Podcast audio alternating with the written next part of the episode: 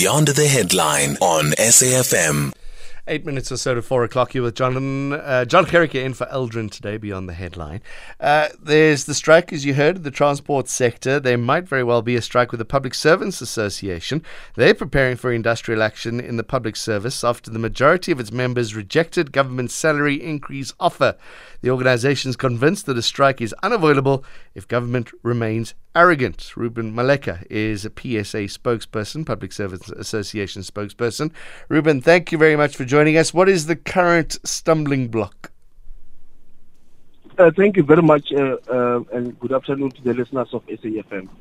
Yes, uh, of course, um, we have been coming through since uh, the beginning of the year in terms of negotiations. We have reached a point where we are able to move and find a solution. Um, the employer made an offer of three percent cash gratuity that will lapse come thirty-first of March next year. Mm-hmm. And uh, the unions have rejected that particular offer in the P S A B C. So the P S A has got a certificate of non-resolution. We are busy with the picketing rules. We will conclude the picketing rules next week, Monday. And uh, subsequent to that, it means the only option that we are left with is to give uh, employer as the state seven days notice, and then once that is done, we will be starting the picketing uh, during lunchtime until we have a full-blown strike in the public sector. Okay, you said the government's offering you three percent plus that gratuity.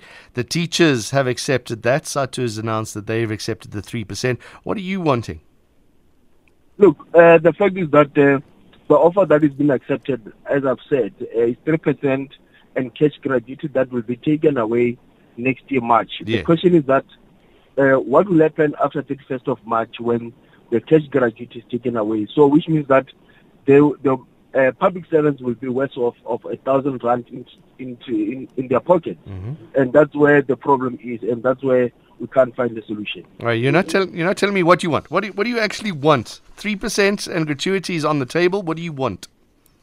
Look, we, we are looking for a, a permanent solution and also a protection to our members so that they are not worse off in the current economic climate. So you don't have a number? You you haven't gone to the government and said this is what we want? Look, uh, we had a discussion with government. Uh, they know that our, our demand uh, uh, and our bottom line is six point five percent. There we go. And uh, yes, okay. And that's where we are. And then obviously, whatever that the offer that they can make, it must be mandated.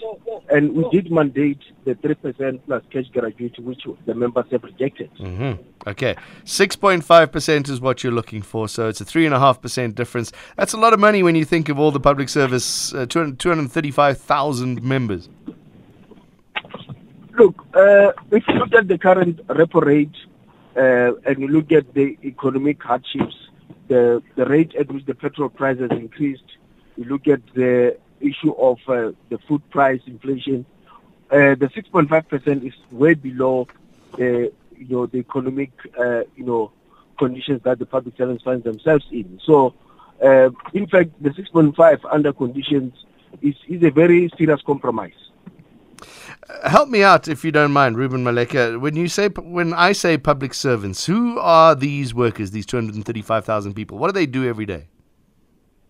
Look, uh, here we are talking about N P A, the prosecutors. I'm sure you know that the, we have got very good courts in South Africa that are very functional. We know we are talking about uh, the health professionals, the doctors. You know how South Africa dealt with COVID because we've got good public servants. So those are the public servants, the, the teachers that we find uh, in the classroom who are very crowded and they have to deal with a lot of challenges on a daily basis. So we're talking about hardworking police officers uh, who are very limited in numbers on a daily basis, finding to uh, to fight the the, uh, the violent crime in this country.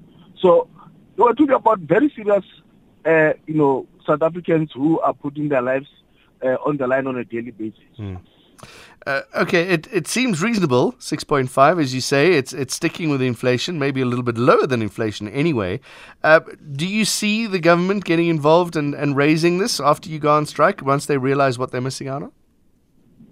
Look, uh, unfortunately, we have tried to, and that is the, uh, the last result that we have at this point in time to pull up the strike. We have actually stated much about our position why government should move in terms of these demands.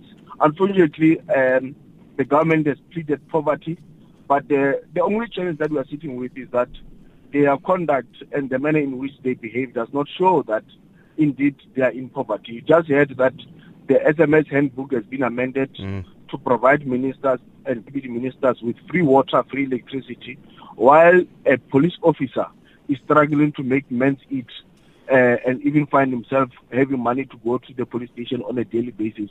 Then we have ministers who earn millions having free uh, basic services. And that is really one thing that shows that uh, there is no balance of how things should be done by this government. The government will give a written response on the fourteenth, so that's four days. Uh, when you say lunchtime pickets, does that mean that police officers still do their jobs? Teachers will still be able to teach? You'll just be making a bit of a noise? Yes, of course. Uh, when we talk about... Remember, many of the public servants, uh, which people don't really appreciate, is that in, even even most of the time on a daily basis, they really even work during their lunchtime. But this time, Uh, once we start with the picketing, they're not going to work during lunchtime. We're going to see a total shutdown. If you go to uh, a queue at Home Affairs, mm. normally those poor uh, members, they, they don't really take lunch. They sacrifice their lunch in order to make sure that the public are, is served. But during this period, we'll see them during lunchtime really going into the picketing line instead of assisting the public. And I'm sure uh, we all know and understand the plight of many of, our, of the public uh, that they require these basic services. But it's, it's this government that is denying them because of how they want to treat the public service in terms of salary increase. Yeah, because I was going to say, it's it's in the name, Public Servants Association. You're there for the public, but you do need to be able to make a living doing that at the same time. Absolutely. And uh, obviously, it, it's also very unfortunate that many of the public servants, Uh, because it looks like being a public servant is more of a calling than hmm. uh, you know just going to make money. Because if you look at many of the public servants, do, could not even afford uh, houses. Many of them are struggling to even have medical aid. So all what we are trying to do is just to make sure that we put them in a position where they are able to buy bread on a daily basis. They can also have money to go uh, to their normal jobs to serve the public. Quickly, Reuben Maleka, as P S A spokesperson, what do you have to say about the public servants are bloated? There's just too many uh, of these people that are taking money from the government and not really doing the job. That is not true, and uh, I'm happy that the ministers, if you look at the Minister of Finance, uh, Godongwana, and the Minister, Acting Minister of G P S A, they have also also now agreed that it is not true that the public service is bloated, because look at the ratio of a teacher to learner, look at the ratio of a police officer to to the public. Uh, police officers are outnumbered by criminals.